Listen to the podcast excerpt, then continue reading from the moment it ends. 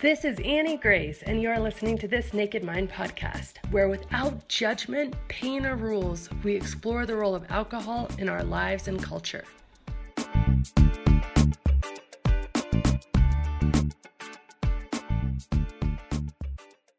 Hi, this is Annie Grace, author of This Naked Mind, and I am answering readers' questions. Today I have a question from Claire. She says, Hi, Annie. I've watched so many of your Q&As, and I've read your book in Jason Vale's, and I consciously get all of it.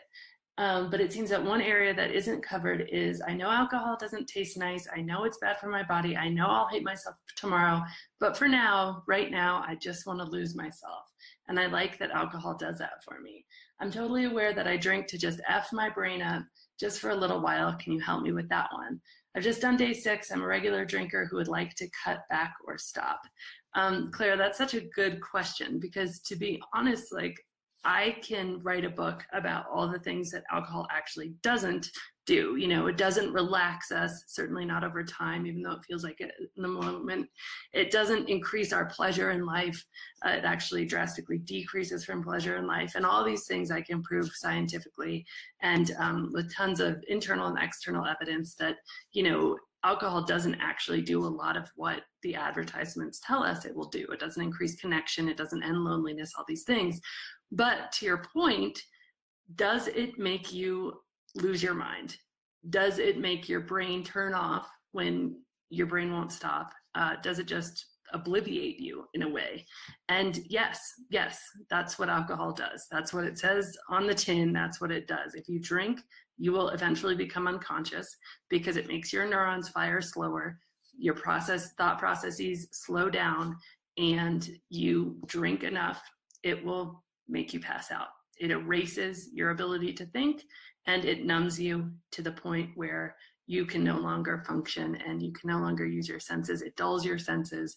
And so if if you are drinking to erase what's going on in your head, alcohol will do that for you. And I want to be really upfront and honest about that because I'm not going to try to convince you of something that alcohol won't do. Alcohol will numb and obliviate you. It will take away your senses and your memory. It will lessen your ability to be present in reality. Um, and ultimately, to the point you become unconscious. So I'm not going to argue that point. That's a fact. That's what alcohol does. Uh, they used to use it as an anesthetic in order to make people pass out during surgery. They stopped using it because it was so highly toxic and dangerous. They found other things that were less toxic than alcohol, but it will numb and erase your thoughts and your thinking. So, so the question isn't uh, will it do that or not because it's clear that it will. The question is why, Claire, in your life, do you want to do that? Why do you not want to be present in your own life? What is it about your life that's going on that is so hard to show up and be present for? And why do you want to turn off your thoughts?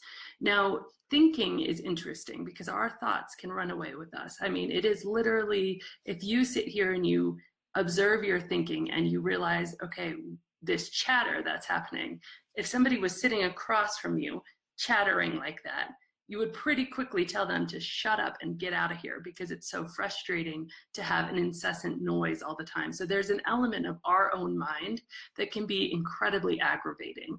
And there's lots of different techniques. I've just read a book recently called The Untethered Soul. And it's great about being very practical about addressing your thoughts and your thinking.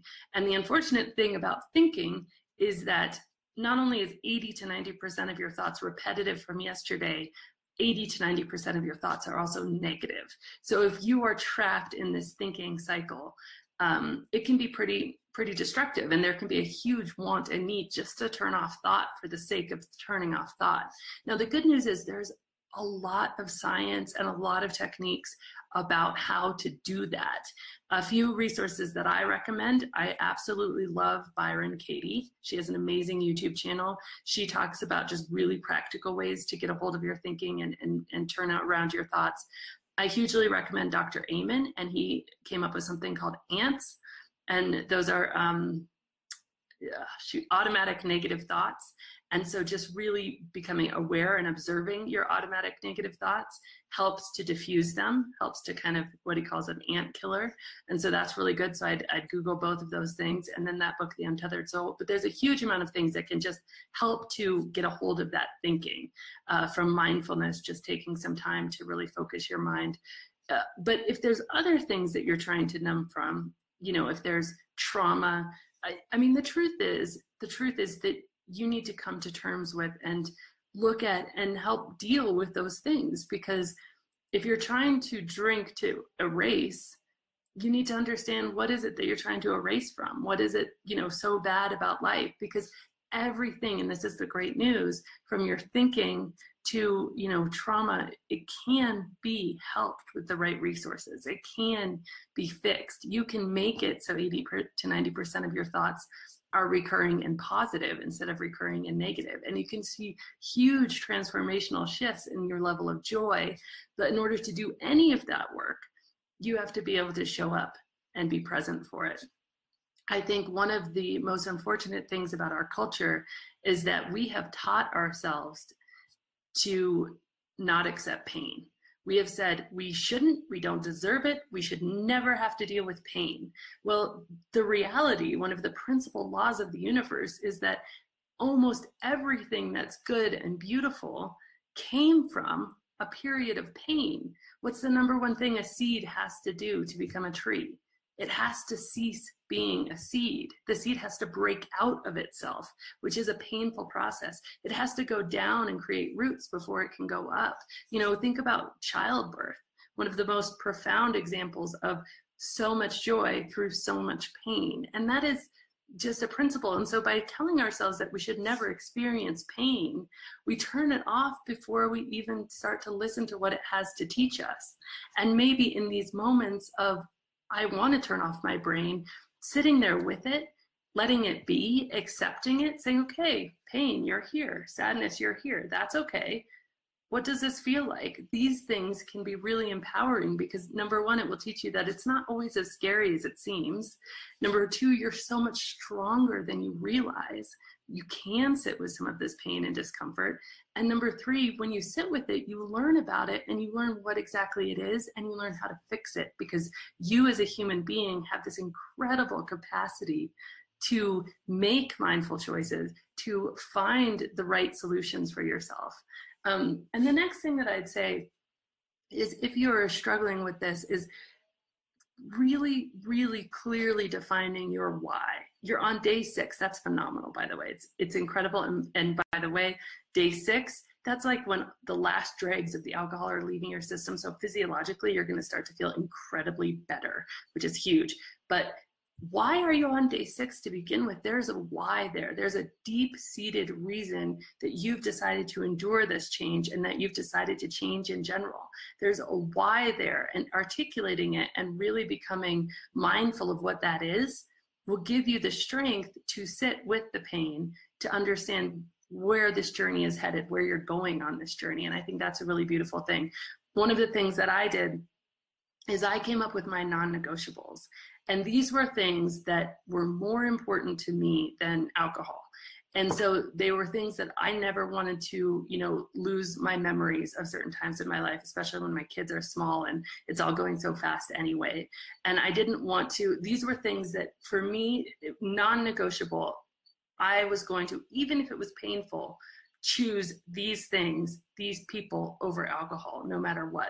And that didn't mean the first time, that just meant as an evolution, I was going to keep these things type, top of mind. So I'd challenge you to come up with like your own set of these non negotiables. What are the things? Because the truth is, and this is my opinion, I think saying getting sober can be the wrong goal.